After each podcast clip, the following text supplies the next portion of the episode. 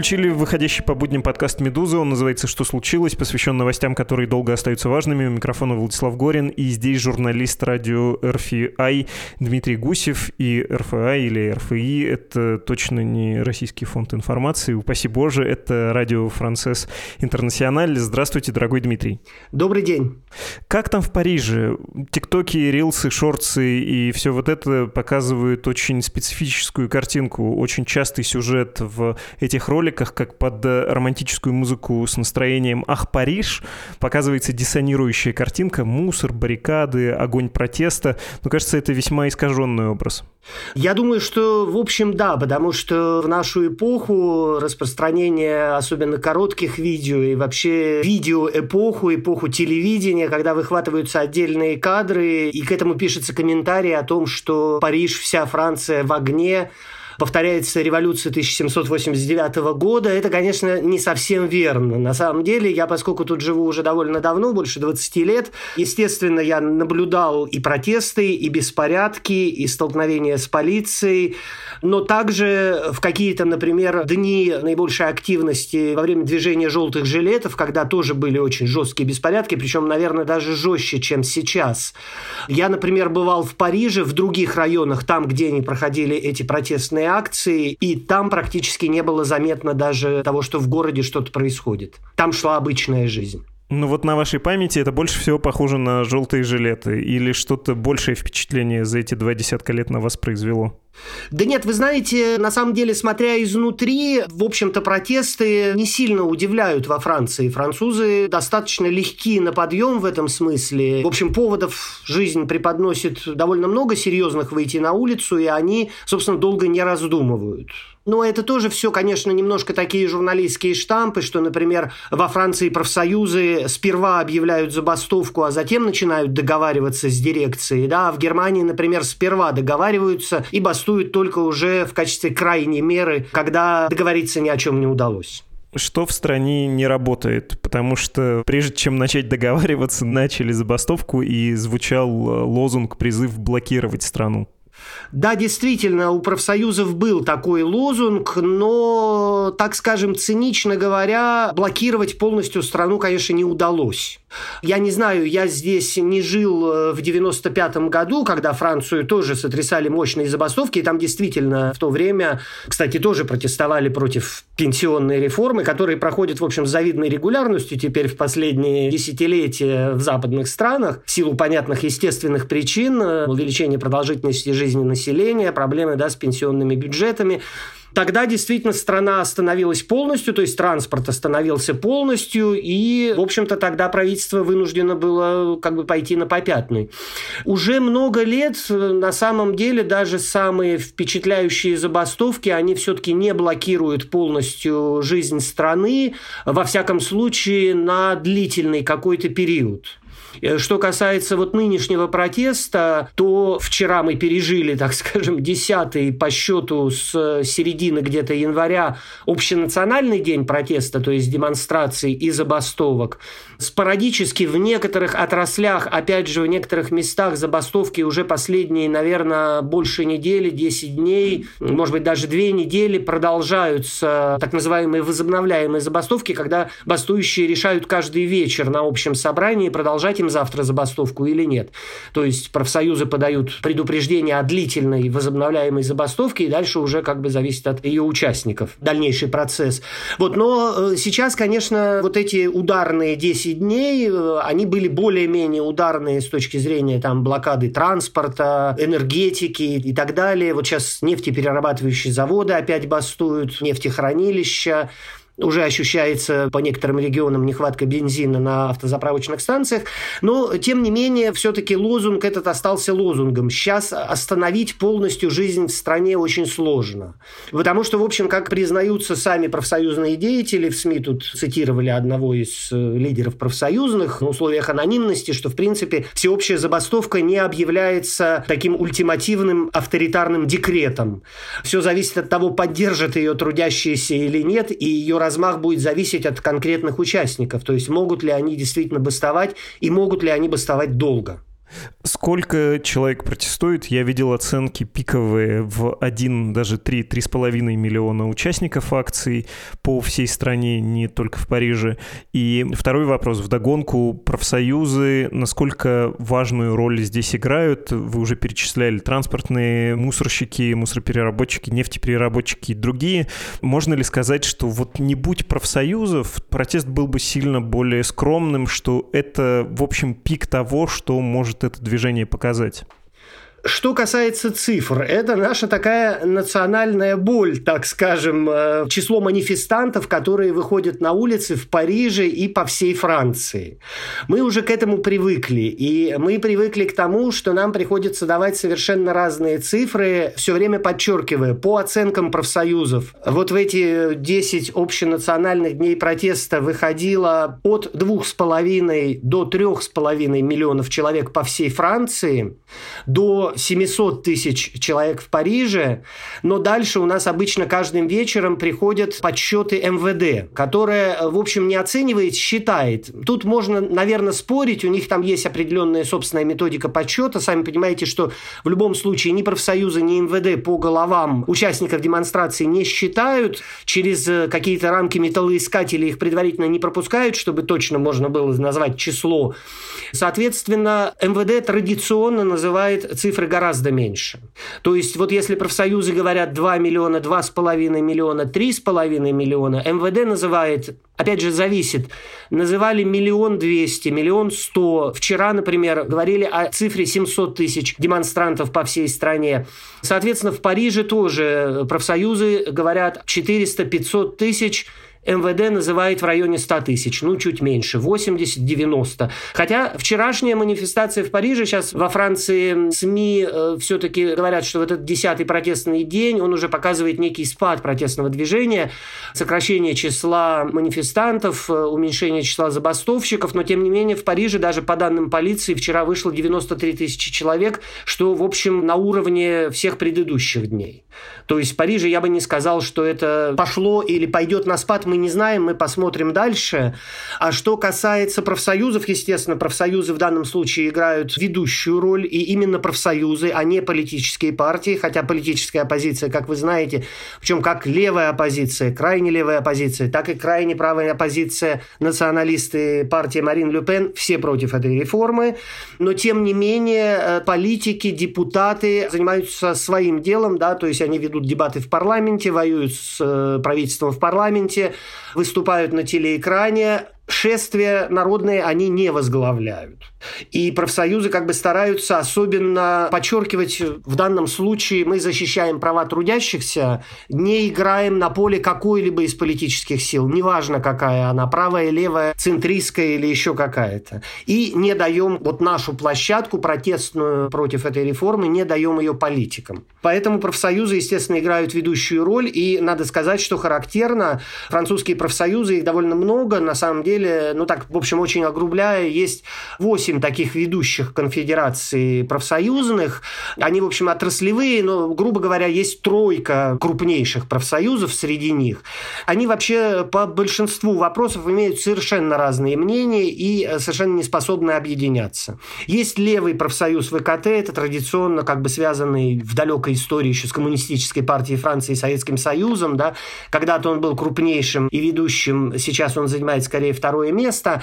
Есть, его называют конформистским прогрессистским, так сказать, профсоюзом э, ФДКТ. Не буду вас, в общем, засорять внимание слушателей этими названиями, но это профсоюз, который, например, склонен идти на компромиссы с э, предпринимателями и приходить к каким-то соглашениям, то есть идти на уступки, менее бескомпромиссная позиция. В этот раз все эти восемь э, профсоюзов, которые обычно, в общем, друг друга очень не любят, да, и испытывают часто неприязнь друг к другу по разным другим вопросам, они все объединились абсолютно абсолютно единым фронтом против этой реформы.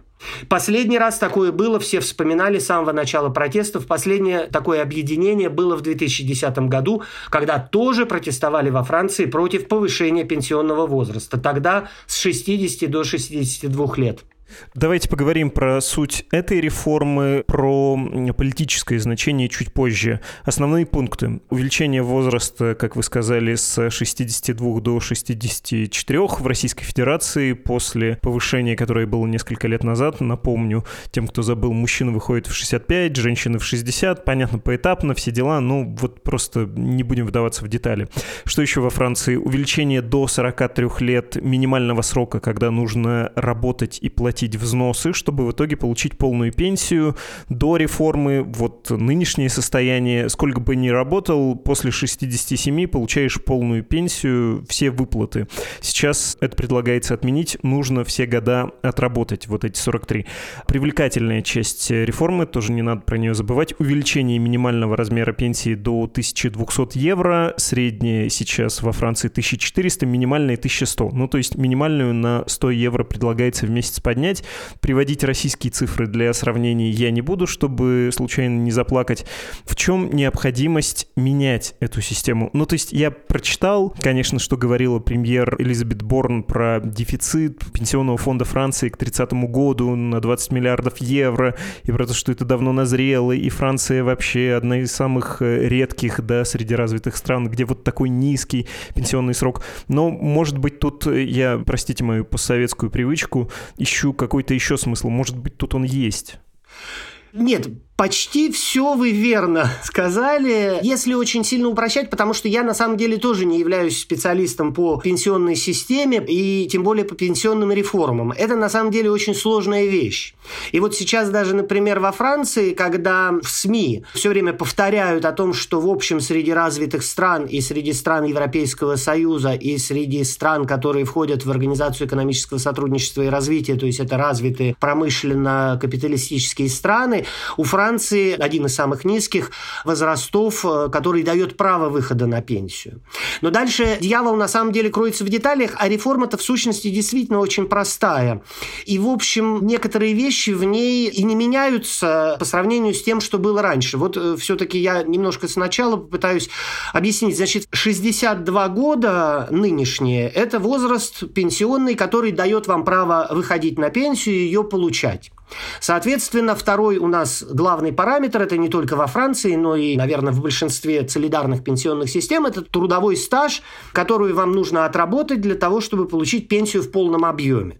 Сейчас он во Франции составляет 42 года. Вам нужно отработать, чтобы к 62, то есть вам нужно начинать работать в 20 лет и беспрерывно, соответственно, выработать вот этот пенсионный стаж.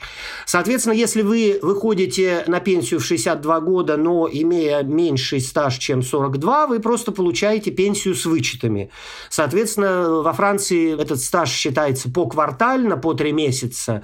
Но это немножко тоже сложная система, но неважно. То есть, если вы не они выработали определенное количество кварталов, входящих в эти 42 года, за каждый квартал вам вычитают какой-то процент определенный от того размера пенсии, который вам насчитали в зависимости от вашей зарплаты за трудовую жизнь. Я тоже не буду вдаваться в подробности, как считают госслужащим, как считают работникам частного сектора. Это, в общем, не очень важно. Реально на самом деле, и это тоже очень средние цифры, мы вступаем, в общем, на такую шаткую почву вот этих всех цифр и подсчетов, и тут действительно нужно быть очень большим специалистом и владеть. Но на самом деле, и это тоже известная цифра, реально французы в среднем не выходят на пенсию в 62 года. Сейчас реально такая средняя температура по больнице, да, со всеми специальными пенсионными режимами, то есть со всеми людьми, которые выходят на пенсию досрочно из-за тяжелых и всяких разных прочих условий труда. Значит, сейчас французы выходят на пенсию в 63 года примерно. И, в принципе, по расчетам и по проекциям специалистов, да, и специального совета по пенсионной системе, пенсионной реформе, на самом деле реальный возраст выхода на пенсию вырос бы до 64 лет сам собой. Совершенно по естественным причинам люди начинают позже работать, позже вступают в трудовую жизнь. Соответственно, все-таки они работают дольше, чтобы получить пенсию в полном объеме, потому что мы понимаем, ваша пенсия имеет коэффициент замещения, она не соответствует вашей зарплате, она меньше ее в любом случае. Соответственно, французы бы выходили в 64 года и без всяких реформ абсолютно, но только, правда, к 40 году это бы случилось. Реальным течением вещей, реальным течением истории. Вот, что касается, вы упомянули возраст 67 лет, который позволяет вам выйти с полной пенсии, независимо от вашего стажа, даже если вы вот эти 42 года не выработали. Проблема в том, что эта реформа вот этот показатель абсолютно не меняет. Если вы работаете до 67 лет, пожалуйста, что называется, welcome, bienvenue, как говорят французы, да, и вы в 67 лет выходите на пенсию с полной пенсией, которую вы заработали за свою жизнь. Опять же, второй вот этот параметр, трудовой стаж, который должен быть увеличен с 42 до 43 лет, это, я вам скажу, не реформа Макрона. Это реформа предыдущего президента Франции Франсуа Оланда – Тогда было принято решение о поэтапном увеличении трудового стажа для получения полной пенсии с 42 до 43 лет. Единственное, что тогда это решение должно было быть растянуто на очень и очень многие годы. То есть стаж трудовой до 43 лет должен был во Франции вырасти лишь к 2035 году с прибавлением по три месяца каждые три года. Макрон просто решил ускорить этот процесс прибавлять по три месяца каждый год и к 43 годам выйти уже к концу своего президентского срока в 27 году. То есть в этом смысле это просто ускорение уже принятой еще в 2014 году реформы, которая была известна всем французам, что когда-то им придется все-таки работать некоторым поколением уже 43 года для получения полной пенсии. Вот примерно вот такая ситуация. Еще один, кстати, важный момент. На самом деле, это же не первая попытка реформировать пенсионную систему президента Макрона на своем предыдущем сроке, на первом президентском сроке, он замышлял масштабную реформу, гораздо более радикальную. Он хотел все изменить здесь, что называется, с ног на голову или с головы на ноги все перевернуть и упростить французскую пенсионную систему, потому что французская пенсионная система очень сложная. В ней есть более 40 различных режимов. И долгое время во Франции существовали специальные режимы. И существуют некоторые до сих пор. Например, для железнодорожников, для энергетиков, для работников газового сектора, то есть газораспределительного сектора. Все эти люди имели право на досрочную пенсию. То есть они работали меньше, чем французы, выходили на пенсию раньше.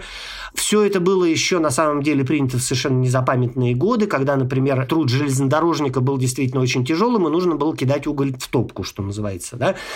Сейчас все очень изменилось. Высокоскоростные поезда во Франции и так далее, и очень давно все изменилось. Железнодорожникам это уже практически, в общем, их сравняли со всеми остальными довольно давно. Вот, сейчас еще остались энергетики, например, и работники газового сектора. И эта реформа Макрона должна положить конец вот их специальным пенсионным режимом, опять же, тоже в таком, я бы сказал, щадящем, что ли, режиме. То есть те, кто сейчас работает вот в этом статусе особом, допустим, энергетиков и газовщиков, да, они еще выйдут на пенсию по старым правилам. Те, кого будут принимать на работу вот сейчас, они уже будут работать по общим правилам для всех остальных французов. То есть тут, в общем, тоже драматизма такого особого нет. А почему Макрону так важно провести эту реформу? Вы упомянули про попытку 19 кажется, года предыдущую э, реформирование, и в программе 2020 года его президентской был записан этот пункт. Я не стесняюсь тут несколько по актерствовать и сказать, ну вот в России-то, конечно, так не принято. Реформы такого рода, конфискационные, да, по сути, объявляются почти неожиданно и проводятся в режиме специальной операции, и в крайнем случае президент может обратиться обратиться с посланием к нации по телевизору и сказать, ну, друзья, ну, надо понять, ну, пожалуйста. Но это ничего не изменит, да, в любом случае реформа будет проведена, а тут, в этой, во французской политической культуре заранее объявлены непопулярные реформы, и она систематически проводится. Почему ему политически это важно сделать? Аргументация правительства тоже довольно простая. И, в общем, мы так или иначе уже упоминали в нашем разговоре об этом. Э, действительно, старение населения. Люди начинают позже работать, люди больше учатся, приходят на рынок труда позже. Соответственно, сохранять пенсионный возраст, возможность раньше выходить на пенсию, просто ставит проблему финансирования вот этой именно солидарной пенсионной системы, когда простым образом пенсии выплачиваются из того, что что в качестве взносов платят э, все работающие. Продолжительность жизни увеличивается, соответственно, то, что, в общем, так очень несимпатично называется возрастом дожития, то есть возрастом жизни на пенсии после прекращения работы, да, это тоже растет, и, соответственно, возникает действительно серьезная финансовая проблема в перспективе. Пенсионная система как бы Франции, она последнее время немножко гуляет. Там был очень большой дефицит не так давно, как бы несколько лет назад. Потом он выправился. Как сейчас говорят, она в принципе в 2021 году даже стала немножко профицитной. Речь идет о перспективе, опять же, это постепенное повышение пенсионного возраста до 64 лет, то есть это все произойдет к 64 году. Просто каждый год будет прибавляться по три месяца, которые каждому поколению, выходящему на пенсию в этом году, придется работать чуть больше.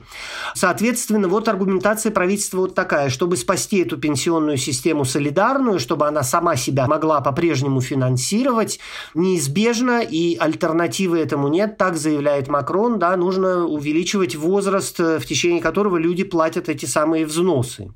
Тут возникает, правда, целый ряд очень больших проблем во Франции.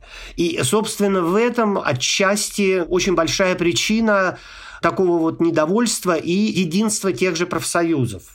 Во Франции, например, в отличие от некоторых других стран того же Евросоюза, есть очень серьезная структурная проблема. Это очень низкая занятость людей старших возрастов. Опять же, цифры, которые ну, более всего известны, что в категории 55-64 года уровень занятости примерно 56%, меньше 60%. А в категории более старшей 60-64 уровень занятости падает до трети, 35%. Проблема возникает следующая. Вы можете увеличивать пенсионный возраст хоть до 70 лет. Если у вас эти люди не могут найти работы, это значит, что они не будут платить эти самые пенсионные взносы, и вам нужно будет платить им пособие по безработице. В общем, это получается перекладывание из одного кармана в другой, или, как говорят французы, у них есть эта поговорка, раздеть Пьера, чтобы одеть Поля. И наоборот. То есть те же самые бюджетные проблемы возникают, потому что Макрон сейчас настаивает, что вот если мы не повышаем пенсионный возраст, не увеличиваем количество пенсионных взносов э, в нашу эту общую пенсионную кассу, то что мы должны делать? Как мы должны ликвидировать дефицит? Мы должны тогда брать деньги из бюджета. Как уверяет Макрон, в бюджете денег нет, значит, надо увеличивать государственный долг, увеличивать дефицит бюджета и так далее, и так далее, и так далее. Опять же, крайне левые, левые французские в ответ выдвигают такой, в общем, стандартный для себя аргумент, что, может быть, все-таки перестать как бы ставить вопрос так однозначно. Мы решаем проблемы пенсионной системы исключительно путем механического повышения пенсионного возраста и трудового стажа. И так мы делаем до бесконечности, потому что если будет дальше расти продолжительность жизни, потом мы вынуждены будем все дольше и дольше заставлять людей трудиться и все позже и позже выходить на пенсию. Может может быть, надо искать какие-то альтернативные источники финансирования, и, соответственно, тут мы возвращаемся к дополнительному налогу на крупный капитал, на финансовый капитал. Это вот такая понятная, в общем, и излюбленная идея левых. Если говорить про персональный Эммануэль Макрона, у него какой резон в этом? Он хочет продолжить карьеру или что? У него явно же были амбиции международные, общеевропейские, хоть и жизнь подрезала крылья этой мечте, и Меркель, уходя, как будто бы видела в нем вот такого после себя общеевропейского лидера, молодого, но взрослого, ответственного. Такой у него мотив. Он не хочет быть президентом, который оставит страну ну, в безответственном, да, что ли, положении положении по пенсионному вопросу или как? Вы знаете, это скорее надо задавать ему вопрос, почему он занял такую на самом деле очень непреклонную позицию. Еще на самом деле вот этот вот протест вот такая радикализация сейчас вот наблюдается некоторый тупик. Потому что президент и правительство, президент вообще все эти два месяца уже с лишним во время массовых протестов и забастовок держался отстраненно. Он не общался с французами, он не давал больших интервью, до нас доносились только какие-то отдельные цитаты, отдельные отдельные какие-то короткие реплики, он оставил правительство воевать с профсоюзами, с обществом, с оппозицией и так далее. И, в общем, когда реформу все-таки продавили, так скажем, через парламент в рамках особой процедуры, которая существует, законно совершенно записана в Конституции, но которую используют в весьма специфических ситуациях и которая вызывает очень много споров в ее недемократичности, только после этого он вышел на телеэкран, дал получасовое интервью, в котором на самом деле повторил то, что правительство повторяло с самого начала. Ничего нового он не сказал. И на самом деле многих протестующих эти те же профсоюзы возмущает просто нежелание с ними разговаривать. И немножко такой вот авторитарный подход в этом вопросе будет 64 года, и это обсуждению не подлежит. Соответственно, вот мы это проводим, это мы не обсуждаем вообще. И диалога не ведем. При том, что на самом деле Макрону вернулись все упреки, которые ему адресовали на его первом президентском сроке, потому что его тогда его противники, его политические оппоненты ругали за высокомерие такой авторитаризм, и, как у нас принято говорить, вот такой у нас республиканский монарх вместо президента, да, поскольку Франция все-таки республика, но сразу начинали вспоминать французы своих королей, и в поведении президента видели вот этого вот самого Людовика XIV, который государство это я, и, как говорил миллиардер Поклонский, да, у кого нет миллиарда, все идут понятно куда. Соответственно, сейчас ему вернулись все эти упреки, вся эта традиционная критика, и это при том, что при переизбрании в прошлом году он обещал, так скажем, смену своего стиля. Он обещал, что на втором сроке будет вести диалог, будет прислушиваться. То есть он признал свои ошибки, свои недостатки, он их учтет и на втором сроке будет стараться добиваться консенсуса по всем вопросам. Ну а что касается реформ, ну все-таки Макрон президент-реформатор, что бы мы ни говорили, и, и чтобы мы не думали о его реформах и о его методах проведения реформ, в том числе пенсионной реформы, тем не менее он и на первый, и на второй срок шел, в общем, с программой изменений во Франции и с осознанием того, что во Франции нужно много что менять. Единственное, как говорят французы, это вообще очень сложно изменяемая страна, сложно реформируемая. Видите, как проходит любая реформа, но вот тем не менее. Ну, вообще все это напоминает классику. Непопулярные реформы проводи в конце второго срока, лучше второго, да, если тебе удалось переизбраться. Но остается же, например, Елизабет Борн, и, может быть, стоит о ней поговорить, тоже как о политике, что она собой представляет, какие перспективы, в том числе вот эта вот реформа, то, как она была проведена с исключением Нижней палаты парламента, по большому счету, да, из принятия решений, или, если угодно, какие возможности для нее это закрывает.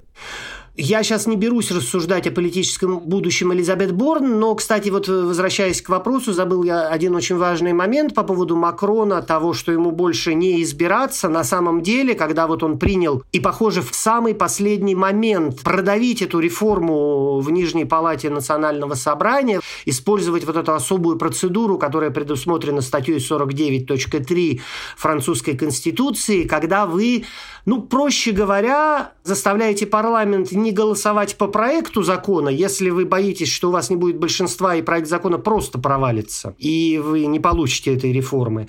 Вы вместо этого заменяете это все дело голосованием по вотуму недоверия правительству.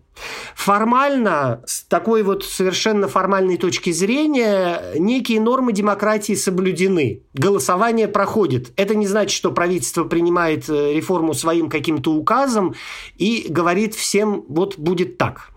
Парламент все-таки голосует. И на самом деле правительство чуть не полетело. По большому счету в парламенте оппозиции не хватило всего 9, всего 9 голосов. При том, что там 577 человек, это довольно большой парламент у нас французский, правительство чуть не полетело. И Макрон, когда он принял решение вот использовать эту все-таки процедуру, до последнего он и его правящее большинство пыталось правящее большинство, опять же, относительное, как мы помним с прошлого года, с последних парламентских выборов, пыталось все-таки договориться и заручиться поддержкой оппозиционных депутатов, прежде всего правой оппозиции, которая в истории Франции и проводила вот эти вот все пенсионные реформы последнего 20-летия с повышением пенсионного возраста. Они поддерживали принципиально саму вот эту главную меру. До последнего момента пытались договориться, получить все-таки большинство, проголосовать все-таки за сам текст э, законопроекта и соблюсти все демократические процедуры. Так вот, Макрон решился на этот крайний шаг, не голосовать по тексту, а голосовать по вотуму недоверия правительству, сказав следующее своему правительству, депутатам правящего большинства, из вас всех мне не надо переизбираться. Если мне придется смириться с непопулярностью, я с ней смирюсь. Он принял для себя вот такое вот решение идти до конца.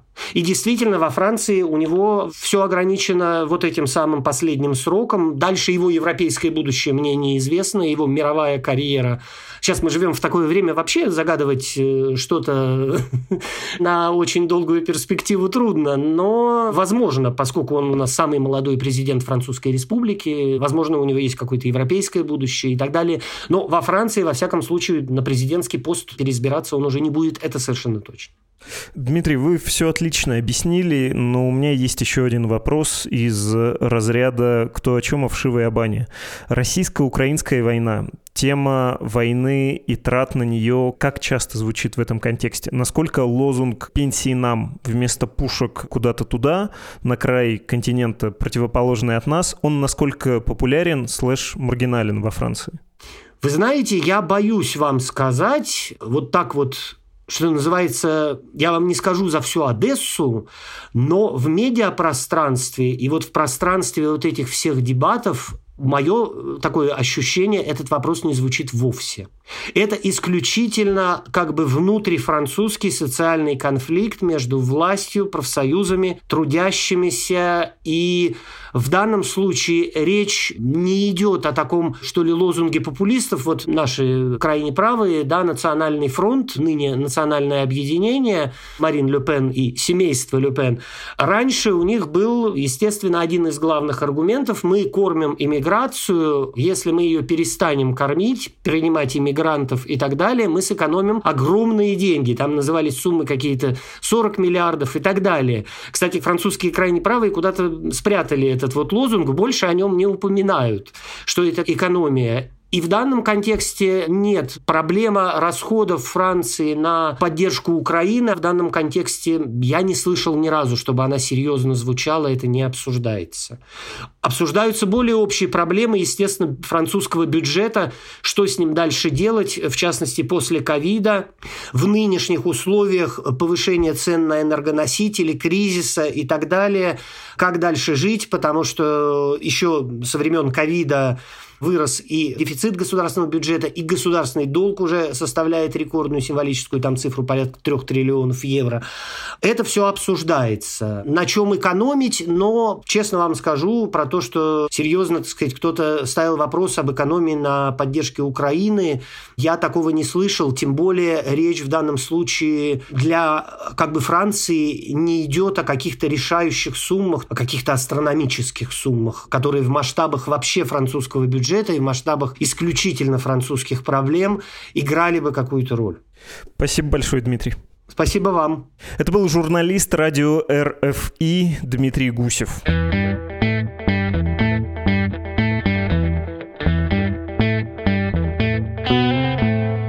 Адрес для ваших писем прежний, подкаст собакамедуза.io. Читаю письма, которые от вас пришли. Давайте начнем с гигантского, очень большого письма, которое написал нам Алексей из Израиля по поводу вчерашнего выпуска. Вчера мы говорили, собственно, об израильских протестах. Да, второй день подряд у нас протесты в далеких странах. Вот в Израиле протестуют из-за судебной реформы. Собеседница у нас была Александра Апельберг, и Алексей ее критикует, причем довольно подробно и страстно, и вы знаете, Алексей, у вас гигантское количество пунктов. Вы сами говорите, что во время прослушивания прямо эпизода стали накидывать претензии и замечания. Я боюсь, не смогу процитировать все, но почему не привести хотя бы честь. В вашем интервью с Александрой, пишете вы, было довольно много ошибок и недоговорок, потому что Александра крайне заинтересованная сторона и плохо пыталась изобразить объективность. Мой небольшой разбор писал прямо во время подкаста. Подобную реформу выдвигала и нынешняя оппозиция, но в Израиле крайне редко бывает, чтобы оппозиция начала поддерживать предложения коалиции, даже если один в один их проект. Немного пропущу. У нынешних судей есть, по сути, право вето на кандидатуры будущих коллег, поэтому в связке левых партий и левых судей суд продолжает оставаться левым, если не случится реформы. Много сразу начинают вещать про вредное влияние и подконтрольный суд, но судьи меняются раз в несколько лет, плюс на первую замену особое большинство. Но зачем портить действительность фактами? Следующий пункт. Вчера без объявления войны объявил всеобщую забастовку Гистадрут, и надо объяснить, что это такое. Это Федерация труда в Израиле, профсоюз. Забастовка незаконная, повод в виде увольнения министра обороны – это не оправдание. Не соблюдена процедура, надо объявить трудовой конфликт, выдвинуть причину. Да, подобный удар крайне серьезен, но что есть более существенная демонстрация того самого deep state в виде левого меньшинства? Еще пункт. Во время интервью выдвигалось слишком много «если» отмены избирательного права, определенным секторам населения ущемления прав меньшинств и подобные доводы только в более радикальном звучании используются на протестах, но без уточнения, что «если» не воспринимается огромной частью общества как приемлемое, то есть даже совсем не вопрос. Алексей, я вынужден сократить большую часть пунктов вашего письма, потому что, повторюсь, оно очень большое, боюсь, что на слух крайне проблематично все это воспринимать, хотя понимаю вашу страсть и все-таки хочется хочется, чтобы ваш голос тоже прозвучал, давайте выберу еще пункт 2 буквально из вашего сообщения. Вы пишете, что реформа судебная по сути пытается вернуть ситуацию к 1992 году до так называемой реформы Аарона Барак или революции. Поэтому утверждать, что это путь в диктатуру, значит говорить, что Израиль был авторитарной диктатурой и раньше. И вот еще пункт от вас. Вы уточняете, что это скорее ваше предположение. Протесты очень серьезно спонсируются, потому что даже в правых газетах много разговоров с призывами выйти на протест. И используется язык в стиле 1984 года. Все левые каналы, газеты и сайты используют исключительно слово «переворот», а не «реформа». Давайте тут я поставлю точку, прочитаю только то, что вы написали в самом конце. И вот ваши слова. Я вас давно и с интересом слушаю, но это интервью сильно разочаровало именно однобокостью освещения суть реформы, чтобы выборы которые действительно позволяли новому правительству проводить обещанную политику и реформы, а не в рамках «разрешил тот или иной чиновник». Израиль слишком глубоко и плотно под прицелом камер, поэтому я в страшном кошмаре не могу увидеть здесь реализации хоть каких-то «если» из интервью, но people have it. Из частного общения с приехавшими в последние два года заметил, насколько им легко показывают несколько параллелей похожести Биби и Путина, а остальное они дополняют сами. Но проблема, что скорее леволиберальный лагерь ближе по образу мыслей к российскому.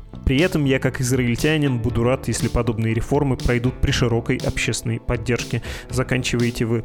Что тут остается сказать на ваше обширное сообщение? Что я с большой завистью смотрю на то, как в открытой форме высказываются самые разнообразные точки зрения.